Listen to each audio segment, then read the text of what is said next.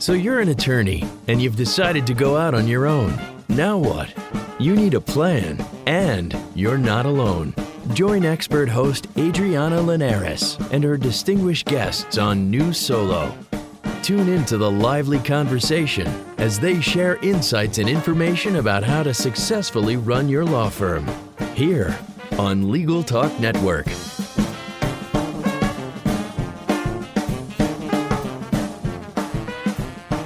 Welcome to New Solo on Legal Talk Network. I'm Adriana Linares, a legal technology trainer and consultant. I help lawyers and law firms use technology better. Before we get started with today's episode, I want to make sure and thank our sponsors. Nexa, formerly known as Answer One, is a leading virtual receptionist and answering service provider for law firms. Learn more by giving them a call at 800 267 9371 or online at nexa.com. Thanks to our sponsor, Clio, cloud based practice management software, who are having their annual Clio Cloud Conference in San Diego on October 21st and 22nd. Hey, I'll be there. Also, check out their new podcast, Matters Now, on Legal Talk Network or your favorite podcasting app. Want to make sure and thank Law Clerk, where attorneys go to hire freelance lawyers. Visit lawclerk.legal to learn how to increase your productivity and your profits by working with talented freelance lawyers. They have a rebate for us listeners, it's New Solo 300 for a $300 rebate after your first project. Make sure and use it. Courtfiling.net. E-file court documents with ease in California, Illinois, Indiana, and Texas. If you file in Los Angeles Superior Court, you know that e-filing has recently become mandatory and courtfiling.net is there to help. Okay, Marco, now that we've paid those bills, are you there? Yep, I'm here. Oh, great. It's so nice to have you on New Solo. Thanks for coming on. Hey, thank you very much for having me. I'm always happy to have real, actual practicing lawyers on, which you are, right? I am an actual practicing lawyer, yes. I'm kidding. I have a lot of those. Uh, what kind of law do you practice? What do you do? Where are you? Tell us everything. Sure. I'm a divorce attorney. We only do divorce. We don't do car accident cases, no real estate cases, nothing. And we're in Salt Lake City, Utah. Awesome. Salt Lake City, one of the, the home of one of my other favorite legal technology products on the planet, Net Documents. That's right. I, I'll have to give you a call when I'm out there for their conference. So you're a divorce lawyer, but you love helping lawyers figure out how to get paid. I do because it's such a rampant problem. It is. that it, I mean, it amazes me when I actually looked at the statistics. I always knew it was bad, but when I looked at the statistics, I realized how bad it was, and I thought, okay, what can I do to try to help my friends? Yeah. Who were really a lot of these people to live a better life and get paid more and decrease their stress. So I started putting together a CLE on the matter. Oh, that's great. And um, I have a little bit of cheat sheet in front of me, of course, but I could act surprised and say, it sounds to me like some of those statistics you may have gotten is probably the same place where many of us had gotten actual real life statistics that we didn't really have access to before Clio started publishing its legal trends report.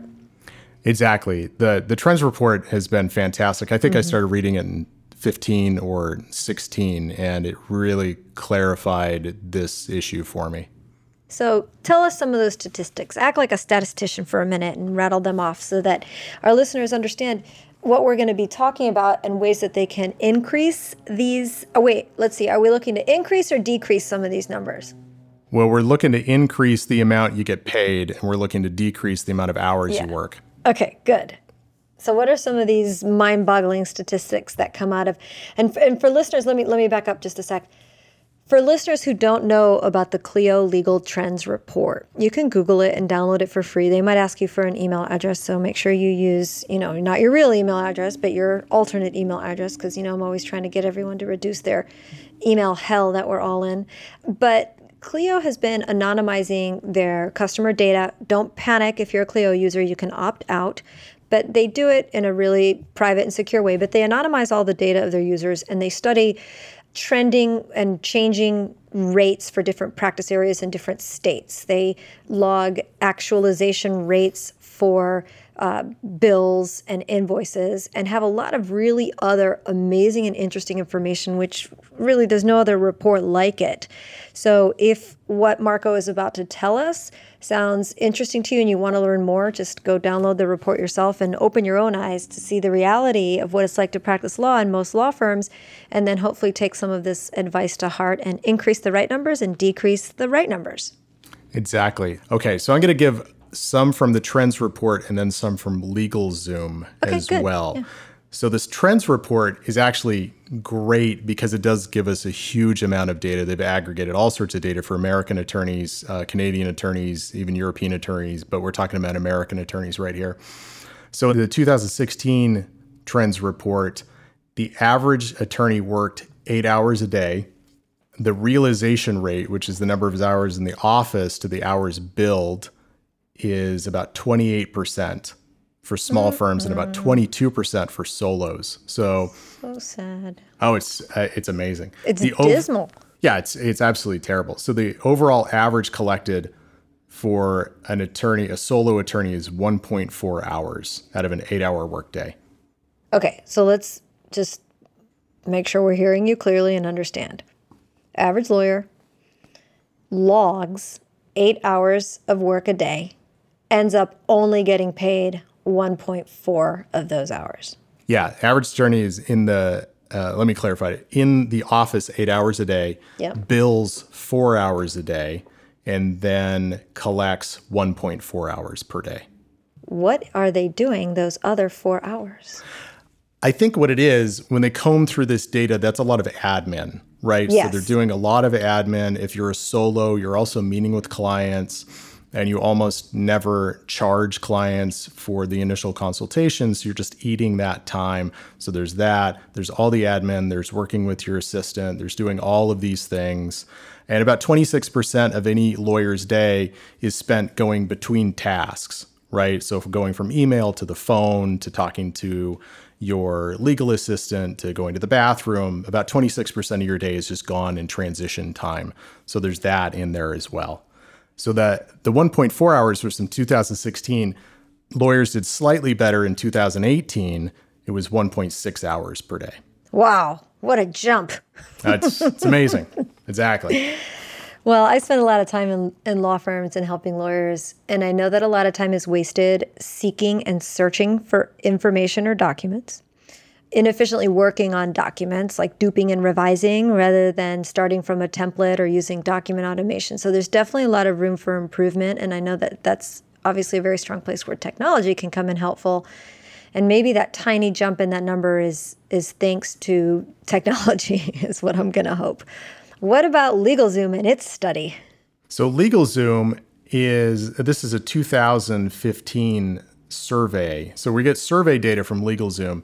We actually get behavior data from Clio, and the behavior data is great because survey data i- is kind of like uh, how many times a week do you work out, and you say five, and really you just go on a Yeah. walk once a week. Oh, that's like Yeah. when I get that awful question of how many drinks do you have a week? Yeah, exactly. one. You're, you're just you're just making it up to so you can look good. Right. So the, this is LegalZoom data, and this is meant to look good, and it's still abysmal. So what they found is solos account for about 56% of attorneys in uh-huh. America. Their true. revenues per attorney, $78,000. Their profit per attorney is $63,000. Oh, ah, it's amazing. And everyone thinks lawyers make so much money, and here, when you actually look at the numbers, it's it's. I hate to keep using the word dismal, but it's dismal. It is really bad. When it, when I saw these numbers, because I, I got these numbers at the Clio conference, I think in 2015, when the CEO of, of LegalZoom came to talk to us. I was absolutely amazed by this, and that's when I realized that this was a really rampant problem. Yeah, it's. I, I don't even know if it's a rampant problem as much as it is just normal. Right? Like it's Yeah. sad that that is a n- normal. And I love the CEO of LegalZoom. That guy has so much interesting information. He gives such compelling talks. Um, it was one of the best legal talks I had ever seen. Yeah, was- for was sure. him. Yeah, and he and he and he entered the lion's den to give that talk to us, and he was fantastic. Yeah, he did. I had him at uh, at Tech Show and we had him in Florida a couple times giving talks. And the guys, he's got some balls to be able to even walk into some of these rooms where, you know, he just is basically, you know, like the bull and where all the matadors. But he was, he's great. The guy's really very interesting. And I love their general counsel, Chas, as well. They're always out there educating and helping lawyers. I mean, it, it really, the information is really helpful. So you have some other very interesting numbers that I want you to share with us in your talk about helping lawyers get paid better. And then we'll actually talk about some of the commandments that you, as you call them, in helping lawyers to increase the right numbers and decrease the right numbers. Sure. So the rest of the data has to do with the time it takes lawyers to get paid. And we're going to go through and talk through this a, a bit more eh, because there there's at least one commandment that's specific about this. But okay. it takes the average lawyer 87 days from the time they work on something until they actually bill for it, Ugh. and then send it out to their clients. So it's almost three months, right? And then it takes on average 83 days to get paid on the invoice which is a turnaround time of 170 days, almost six months oh from the time gosh. you work on something until the time you get paid. And the other data, I give it as part of this talk a little bit, but once you get past about 60 days on an invoice, your likelihood of getting paid on the invoice goes down to, I think, somewhere around 25%. Right. That's a decreasing number we want to increase. yeah, exactly. And, you know, it's true. If you think about ourselves, when we, let's say, we hire someone to paint our houses or just a contractor, you know, if they're not standing there with their hands out for you to pay them when the job is done and they say, oh, I'll send you an invoice and then, you know, the invoice comes via email three weeks later because they finally got around to it, you're not in a hurry to pay it either. I mean, I, I just feel like this is a very typical problem that consumers and businesses have. And then here we are you know, lawyers who are providing a critical service, giving critical information, hopefully changing lives and saving lives, and it's taking you 170 days to get paid. There's got to be a way to make things better. There is a better way. All right. Well, before we start talking about all those commandments, which I love that idea, uh, how many are there? Eight? So there, it's yes. Marco Brown's eight commandments for getting paid lots of money quick. We'll talk about right after we finish hearing a couple messages from some sponsors. Imagine what you could do with an extra eight hours per week. That's how much time legal professionals save with Clio, the world's leading practice management software. With intuitive time tracking, billing, and matter management, Clio streamlines everything you do to run your practice from intake to invoice. Try Clio for free and then get a 10% discount for your first six months when you sign up with the code NewSolo10. That's new solo 10 and do that at Clio.com, C L I O.com. Law Clerk is where attorneys go to hire freelance lawyers. Whether you need a research memo or a complicated appellate brief, our network of freelance lawyers have every level of experience and expertise. Signing up is free and there are no monthly fees. Only pay the flat fee price you set. Use rebate code NEWSOLO to get a $100 Amazon gift card when you complete your next project. Learn more at lawclerk.legal. All right, and we're back with Marco Brown, who's an attorney in Salt Lake City, Utah. Does divorces and divorces only. But like a lot of us out there, really enjoy helping lawyers do things better. And we've been talking so far about the dismal reporting of how little attorneys actually get paid for their time worked. But Marco's going to save the day and has eight commandments to help us do a better job. And I think these are probably tips that any of us could use, including myself as a consultant who sends bills to lawyers, I have, I'm, I have a feeling that 170 days is probably about the average for a lot of legal technology consultants too. So, Marco, what's commandment number one? So, commandment number one is you need to change your mindset about getting paid. And the first people we learn from as attorneys about being a lawyer are our law professors. Our law professors, bless their souls, tell God us to do them. stuff like yeah. Tell Never us to spent do a day in like, a law office.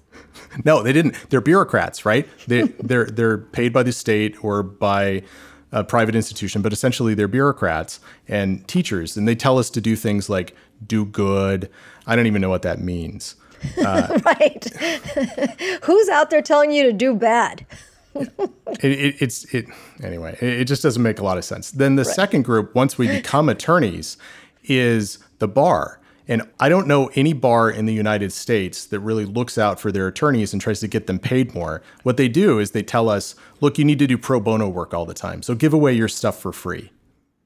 So these are the two groups that really tell us how to think about being an attorney and about how to get paid. Well, they're totally wrong. They don't have to kill stuff and you know take it home and eat it and pay mortgages right. by trying to sell. So they don't know what they're talking about. And your number one job as an attorney is to get paid. Your number two job as an attorney is to do exceptionally good work for your clients. You getting paid less than 100% for the work you do is actually unethical because you have a contract with them, and that is, I'm going to do excellent work and you're going to pay me 100%. Now, if you don't do excellent work as an attorney, then you need to go to lawyer jail because you're not very good at your job. but let's assume that you are doing this amazing work. Then they need to pay you 100%. It's no different than if your client came up to you and just started taking $100 bills out of your pocket. You would never allow that sort of thing to happen. Doing that, allowing them to do that is unethical. But that's what lawyers allow their clients to do every day when they don't get paid.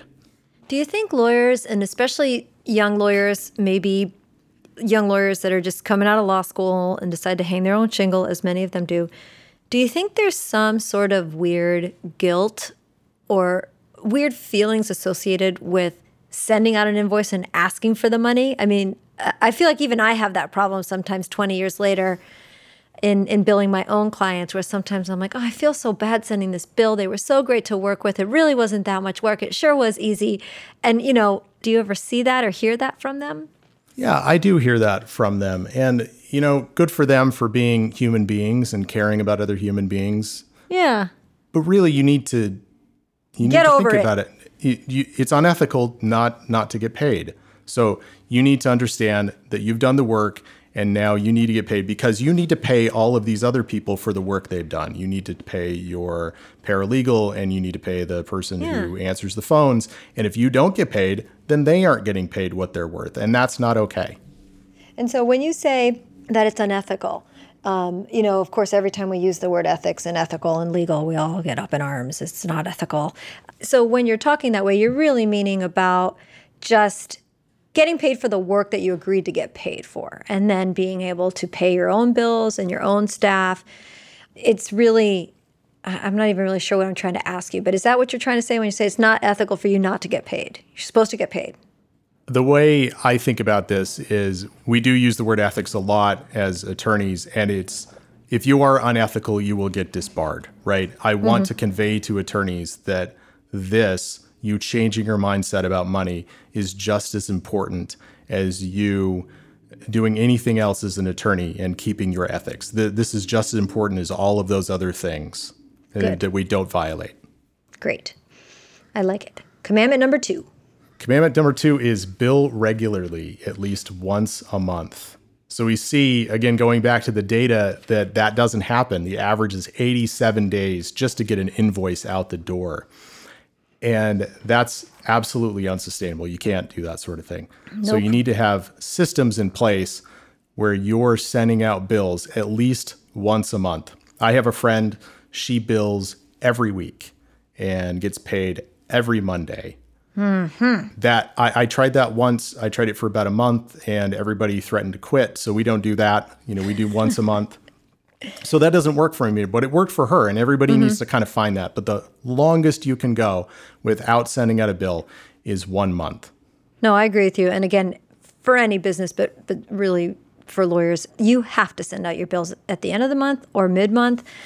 I would love to see lawyers sending out bills twice a month. Every week might be a little too much, like you said. It might not work for everybody. But you know what? There's nothing wrong with trying different billing processes and systems until you find one that works for you. But at a minimum, I totally agree with you, Marco. It's got to be at least once a month. Yeah. And the, the way I do it is I do it on the first. So I wake up at 4 a.m. or 5 a.m. on the first of every month and I do all of the billing and then I'm done with it. So it's all done by the time I get in the office and I never ever have to think about it again because if I don't do it at that point, then I know it's going to be the 5th of the month or the 7th of the month and I will have not done it. How big is your law firm? We have five attorneys. You do all the billing? I don't do, I put together the billing, I review the bills, Mm-hmm. and then I have an office manager who actually sends them out and Okay. collects on them. So when you say I get up at four o'clock in the morning, bills are ready for the office manager to get them out the door. How are you doing that? What's your system? So I use Clio. Okay, great technology. Yeah, I go through every one of the bills and I review it just to make sure that everything's in place. And when that is done, I send a Slack. We use Slack to communicate within the law firm.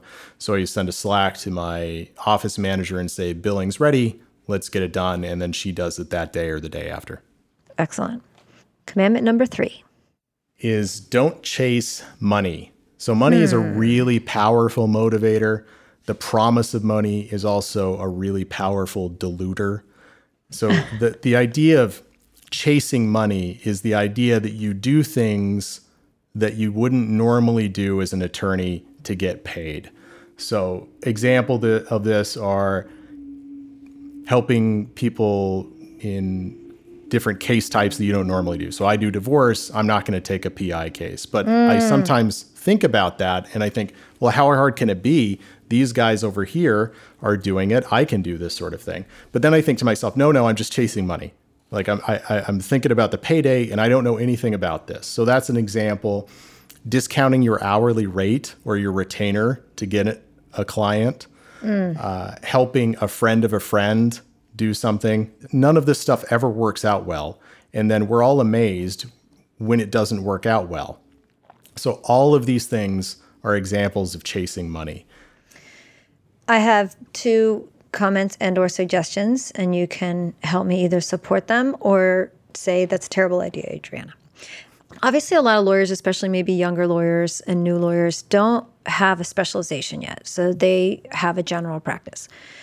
And then when they come in to see me, whether it's in my capacity as a member benefit at the San Diego County Bar or just an attorney who's called me to get some help with their practice management and technology, and I ask them what kind of law do they practice. Let's say they give me three different areas uh, family law, personal injury, and real estate or wills. I say, okay, well, which one is your most profitable? They don't know. They can't tell me. So, my suggestion is if you do have that type of practice, using a product like Clio or one of its very good competitors, you're able to log what kind of matter you're working on. And then if you track your time, even if you do flat or contingency, I still, and I, and look, we all hate tracking time. I've never met a lawyer that's like, oh, favorite part of my job is, you know, billing in six minute increments. Woo, it's what I live for. Nobody says that. But you still should have an idea of how long a case lives from cradle to grave. Then at the end of the year, if you're using these technologies, systems and programs and statistics and dashboards and analytics, you'll be able to look at your, your practice and say, wow, well, the most profitable area, the practice area that I made the most money on this year was X. And then you can make decisions about whether to change your practice, focus on your practice, or like Marco suggests, maybe don't take on certain types of cases, whether it's because they might seem like a, you know, pot of gold at the end of the rainbow, or because you once thought that they were and it turns out that they're really not. Oh, I think you're exactly right. We need to track all of these things. Even if you do flat fees, I don't know about other parts of the United States, but even if you do flat fees, you need to track your time because if you have to give what we call a Rule 73 affidavit for attorney's fees, you have to lay all of that out. But beyond that, you really need to track it so you can figure out where the problems are and where the opportunities are in your law firm. If you know you're taking too much time doing mediations or whatever else, you need to be able to look at the data and figure that out. Right. Or maybe you can figure out how to either outsource, offset, or hand off some of those parts of a, of a matter or a case where your time is better spent elsewhere. And it's it's a lot of it I think is the E myth, right? So the E myth means um, a lot of people think it's something about electronics, but it's not. It's the entrepreneur, entrepreneurial myth, which is if you're spending more time in the business, you can't be working on the business. So you really have to think about where you as as the CEO of your company, of your law firm is spending your money and your time and tracking all that stuff through programs like Clio and um, practice management programs can really help you get a good look at that. I like commandment number four, the banana stand commandment. I do I do like this one. That, so that's from Arrested Development. If people don't if people don't know that, the commandment is always have money in trust. And there was this great joke on Arrested Development. I'm totally going to mess it up now, where the dad who was in a federal penitentiary would always tell the son, there's always money at the banana stand. And no one knew what that meant. And then I think in season two or three, the son gets upset and burns down the family banana stand. And dad says, You're a moron. There was $250,000 in the banana stand. so it's, it's this idea that don't burn your house down and go to zero. Have money in trust, always in trust, because relationships change when your clients go below zero dollars. When they owe you money, then the relationships change. You don't, you are no longer an attorney at that point. You are a banker, and everyone hates their banker. Yes, we all hate our bankers. Yeah, I mean, uh, no, no one, no one thinks, oh, I want to take Bob the banker out for lunch. No one says stuff like that. So the relationships really do change. So you have to have money in the trust in order for it not to get down to zero or below zero. And the vast majority of attorneys, what they do is they take that retainer, they get two or three thousand dollars, and then they let it go below, and they and then somebody owes them two or three thousand dollars, and then they want to get back up to zero, so they're mm-hmm. always at zero or in, in the negative you have to you have to change that. You got to get two, three, four, five thousand dollars, however much it is, above that, and keep it at that at that rate. It's called an evergreen trust. And um, I want to also just again a, another tip when you're using practice management programs, when you take in that retainer money, you can put a reminder in there that says, "Hey, when this retainer amount drops below eight hundred dollars, let us know."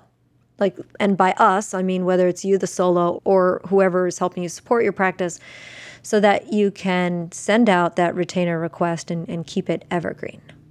Exactly. That's a fantastic way to do it. You have to have systems for these things, and that's one of the systems. One, totally. one thing I, I did want to talk about here is that this is counterintuitive, but when you let people go into the negative, you're going to get more bad Google reviews. And Google reviews are ultra, ultra important nowadays, but you're going to get more bad Google reviews because that relationship has changed and they don't like you nearly as much anymore. When you get one star Google reviews is when you somebody owes you two or three thousand dollars and you keep going on their case and you get it done and you've got them a great result, but they still owe you two, three thousand, four thousand bucks at the end, and you have to come after them. That's yeah. when you get a one star Google review. If you tell them, I'm not doing any work on your case until you get me the trust, and then I'm going to do really excellent work, that's when you get five star Google reviews. Excellent. Well, before we cover the last four commandments, let's take another quick break and listen to some messages from our sponsors. CourtFiling.net, your solution for electronic filing in California, Illinois, Indiana, and Texas. CourtFiling.net provides a better e filing experience so you can spend more time helping clients. Because they know that work sometimes happens after hours, CourtFiling.net offers 24 7 phone, email, and chat support. Visit them at courtfiling.net to receive 30 days of unlimited free electronic filings and see how you too can e file court documents with ease.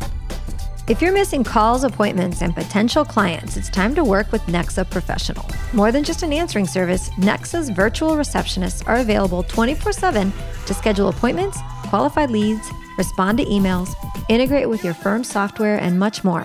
Nexa ensures your clients have the experience they deserve. Give them a call at 800 267 9371 or visit them at nexa.com forward slash podcast for a special offer.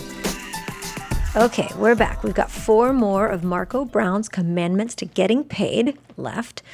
What's number five? Number five is related to number four. If your client doesn't pay you or you don't have money in trust, stop work, stop now, stop right now. That's mean, Marco. It, it, it is mean. it's terribly mean. No. I like to think of it as compassionate because it it really is insurance for everybody involved. But really, if people don't pay, then don't do the work. Get get paid. So there's a guy named Lee Rosen, and He talks about this. He, mm-hmm. he says get paid like a casino boss. A casino boss will literally do anything, legal or illegal, for you until you don't have any more money. So you know, get paid. Now to do this though, you really have to have clear triggers for stopping work. And the way we do it in our law office is on the 20th of the month, we run credit cards. So everybody has credit card authorizations. And we run the credit card authorization.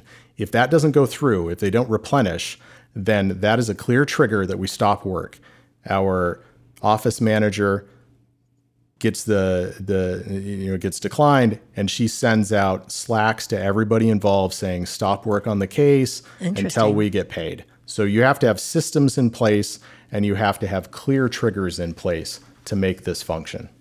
And I'm going to guess you must have some very polite but stern language that you send either via email, snail mail, or over the phone saying, We'd love to keep working on your case. We're so sorry your card was declined. Surely there's a problem with your bank. Please let us know as soon as this problem has been rectified, and we will happily keep working on your case. Exactly. So we do it by email, we send that out. And what we found is that about probably half to three quarters of the time the credit card has been expired sure. in the last yeah. month. So they they just call in and give us a new credit card. We very rarely ever get beyond about 48 hours when we when a credit card gets declined. So there's really not much downtime in this. Everybody kind of thinks that oh well if the credit card gets declined they're out of money. No they're not. They just go find other money and then they pay you. When you when you force people to pay you they pay you. They find the money yeah. They exactly. go chasing the money. Yeah, instead of you chasing the money. Exactly. Great. Good tips. Okay, number six is one of my favorites because I suggest this to lawyers all the time. You can't be a door law lawyer. Yep, you got to specialize. So, what I mean by specialize is you do one thing and you do it exceptionally well. Now, this doesn't always hold if you're, you know, an hour outside of Fargo, North Dakota. And I'm not I'm not even sure North Dakota exists as a state. I, am not convinced of this. There's only like 8 lawyers there and they're all really busy. So, if you're there, you can't do that sort of thing. But right. what you need to do is you need to choose two things you can do. Maybe maybe three things, but I wouldn't suggest it. I would suggest two things. If you're in a city, though, or a place of substantial population, then you need to do one thing. And the reason for this is specialists get paid more money. And we know this is true because we can look at doctors. So, a general mm-hmm. practice doctor in America makes about $150,000 a year. A general surgeon who's a mid level specialist probably makes four to $500,000 a year. Yeah. You get the guy that's the brain surgeon that only works on one particular thing, he or she is getting paid 900,000, a million dollars. Yeah. Specialists get paid more money. So you're going to do less work and make more money if you specialize. I love it. Have you ever fired a client? I have a feeling I know the answer to this question. I, I fired a client, yeah. Just today. no, not today. No. so, rule number seven, which I think is another funny quirk that lawyers have, is lawyers sometimes don't realize they they can be the ones firing the client instead of the client firing them. So your suggestion is fire your worst client, like right now. Right now, today. So when I say the words fire your worst client, there's a face that comes up in your mind. Yes. that person is your worst client. That is the person that you despise as a client because they're mean to you, they don't pay their bill, they're bad to your, your legal assistant, whatever it is, you have that person. Fire that person today. They're a time suck in your law firm and you aren't getting paid. So just get rid of them. And the reason for this is it opens up your ability to focus on people who do pay you and to acquire other clients who do pay you and treat you with respect. And I think, you know, whenever we talk about firing clients, I think about my friend Ernie Svenson, Ernie the attorney. He's well known out there.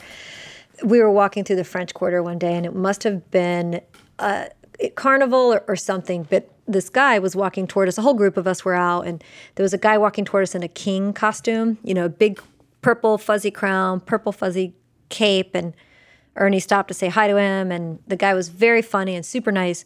And as the guy walked away, Ernie said, "Oh yeah, I used to work with that guy. I had to fire him." And I and it was a long time ago when I didn't really think a lot about attorneys firing their clients. I said, "Why? Why did you fire him?" He said, "Wouldn't listen to a thing I said. Didn't do one single thing I told him to do. Who wants that kind of client?" So, aside from just clients that don't pay you, as you just said, Marco, I think clients that don't respect you, that even though they are paying you, are giving you a hard time and causing you stress. And every time the phone rings, you just look at it and your eyes roll. Man, being a lawyer is stressful enough as it is, all these other things you've got to deal with. I think being comfortable with firing clients in, a, in the right way is also just critical to having a successful law practice. So I think that's a great tip, even when it doesn't come down just to the money, but just to your sanity.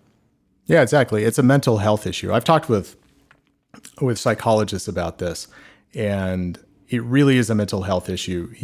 Your stress, the majority of your stress in your job, is caused by a very limited number of clients. It's called the Pareto principle. So the a minority of inputs uh, equals a majority of outputs. So probably 10 to 20 percent of your clients are creating probably 90 percent of your stress. Yeah. So get rid of them. Live a better life. And you know, I think too, go with your gut before you even take them on. Because how many times have you said, I knew I should have never taken that client on? But you do it anyway, and maybe you're chasing the money, or you know, maybe business was slow that that week, that month.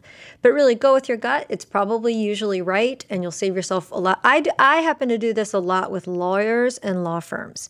I can tell on the phone if they're going to be a pain in my ass to help. And I love working with my clients. I work all the time. Text me, call me, I'm here. But man, when it gets a little too much, I won't even take them from the beginning. I will literally suggest them to my least favorite legal technology consulting companies. I'll go, you know, I don't think I'm the right fit for you. Why don't you call so and so? Yeah, your gut is your instinct, your gut, whatever you want to call it, mm-hmm. is always right. I would go right. with it 100% of the time because even if it's wrong, it's still only going to be wrong 5% of the times. you're going to save yourself so much by following your gut. I love it. Okay, rule number eight kind of falls back into this mental health, really taking care of yourself. And I love rule number eight. Yeah, make you, your family, and your team your first priority. Clients come second. The idea that we hear all the time is the client is always right. And the kind of sub idea is that you should do whatever for the client and put them first. Well, no, that's completely wrong. You put yourself and your family and your team first. If you can't remember the last time you had a vacation, a real vacation with your family, or did real stuff with your family, or went on a date with your husband or wife, or whatever, then you have a real problem and you're putting your clients first. When you put your client, when you put yourself first and your family first and your team, then things are going to work out. You're going to work the number of hours you should. You're going to pay your people and yourself the amounts they should be paid. Uh, everybody's going to be much, much happier. When you put the clients first and do whatever they say and don't get paid and get overworked, then everybody's miserable. And you're the cause of it, right? So don't be the cause of that. Put yourself first. You know, I think that's such great advice, and especially for new and young lawyers. And I was just reflecting on my many years of working with lawyers and law firms, and I have to say that I feel like most of the time that is what I see in practice. Lawyers are so protective of their partners and their associates and their staff. And I love that. So when a client is screaming and hemming and hawing, and a, and a secretary is upset or a, an associate has been embarrassed by a client. I got to say, I love the way attorneys defend that work family. And um, of course, that's probably going to transfer through to their personal life. But I, I love that. And that's one of the reasons that I, I love working with lawyers and law firms is that we are, it's a fiercely protective and family environment. Also, on occasion, though, there is that that crudgety old mean attorney. And if you work for him or her, guys, go out on your own. You don't need that kind of stress either. well, this has been great, Marco. What else? What other couple last tips, suggestions? What are frequently asked questions that you get from lawyers or law students when you when you talk about these things? Like, what's the most frequently asked question after you give this talk? I think the question I get asked the most is, how can I determine what my retainer should be. Oh, good one. And the way I think about this is in an ideal world, you want a retainer that is equivalent to your worst possible month in a case, right? So mm. for us, that would be a protective order and a temporary restraining order and some other hearing in a month, right? So that is going to come up to probably seven to eight thousand dollars of work in a month. So ideally, you would want seven or eight thousand dollars in the retainer. That's a little rich, though. So the way I think about it is back that down to like the 95th percentile because that's going to back a lot of money off. So think about your like 95% of your worst month. And that's going to get you in a range where your retainer is one doable and then two going to protect you. I love that. And that and that's this is why you need data, right? You mm-hmm. need to be able to look at your cases and say, okay, so my my worst month is like this, and then my 95th percentile month is like this, and that's why Clio and all of these other things are so helpful because you can just go pick cases and go look at those things and determine that that data. If you don't have it, you're just guessing, and you know, guessing ain't good. It's not. And I just want to remind everyone too that data, those statistics, that dashboard that you have in practice management programs is only as good as the information you put into it. And if you're a four person firm and you've got one or two of you that are really diligent and good about logging time, putting information in, and then two of you aren't, then your data is only half that good. So another thing I would really encourage everyone to do is put these systems in place, put these processes in place and and train and push because you've got you're running a business here. We can't have willy-nilly the wild wild west of of data management. Everybody's got to be committed and contribute to that data pile equally so that you can get really good statistics and information at the end of the year and decide how to change for the next year and grow your firm. Marco, it's been really nice having you on New Solo today. Thanks so much for coming on. Will you tell everyone how they can find, friend, or follow you if they want to ask you any follow up questions or just keep an eye on what you're doing? Sure. Uh, everybody can email me if they want to. It's marco at utdivorceattorney.com. Uh, I don't have a telephone in my office, so that's not the, the way to get a hold of me, Good. I like that. which is a story in and of itself. Yes, I was just thinking, huh, no phone in the office. That's one of the ways I keep my sanity. We switched over to Vonage a few years ago, and I told my office manager that I no longer wanted a phone in my office, and she got mad. But it's been great. It's absolutely fantastic. Do you have your clients use the Clio portal a lot as a way of communicating with you all? You know, we never have. I've never really looked into it that much because we just kind of do the old system where the office manager just sends them all of the all of the documents. I should probably look into that a little more. Yeah, no, I think uh, sure, and let us know how it goes. You can come back and say, "Hey, we've been using portals, and our these numbers went up, and these numbers went down, and and it's better around here." Yeah, absolutely. So if you want to reach me on social, uh, on Twitter, it's Brown Law LLC. I think it's Brown Law LLC on Facebook as well. I'm on LinkedIn, so you can get me any of those ways as well. That's great. Well, I really appreciate you reaching out and sharing your knowledge and your information and really caring about the legal community the way you do because you don't make money off of these talks. You just, um, you're a good guy. You're doing good, like your law prof told you. I, there, there's a little bit of that, yeah. But Yeah. I can do good because I get paid 100% for what I do. I love it. That's great. Well, I very much appreciate it, and I'm sure our listeners too. All right, everyone.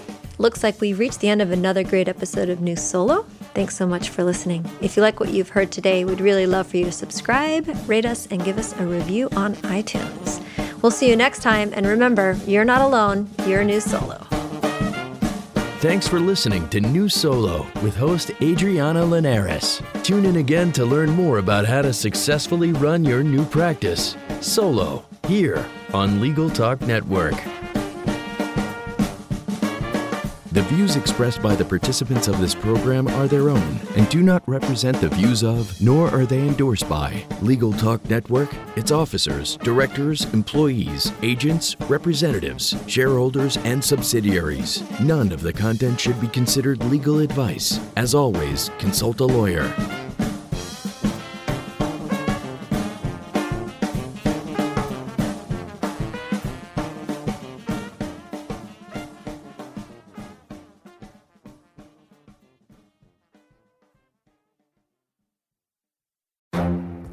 The Lunch Hour Legal Marketing Podcast, your resource for the tips and tactical advice you need to grow your business. Plus, keep up with the news and commentary you crave to stay one step ahead. It's hosted by me, Gyi Tsakalakis. And me, Conrad Saam. Every other week, we break down the issues holding back your marketing strategy and talk about the changes you need to be prepared for. Check out the Lunch Hour Legal Marketing Podcast wherever you get your podcasts or on YouTube.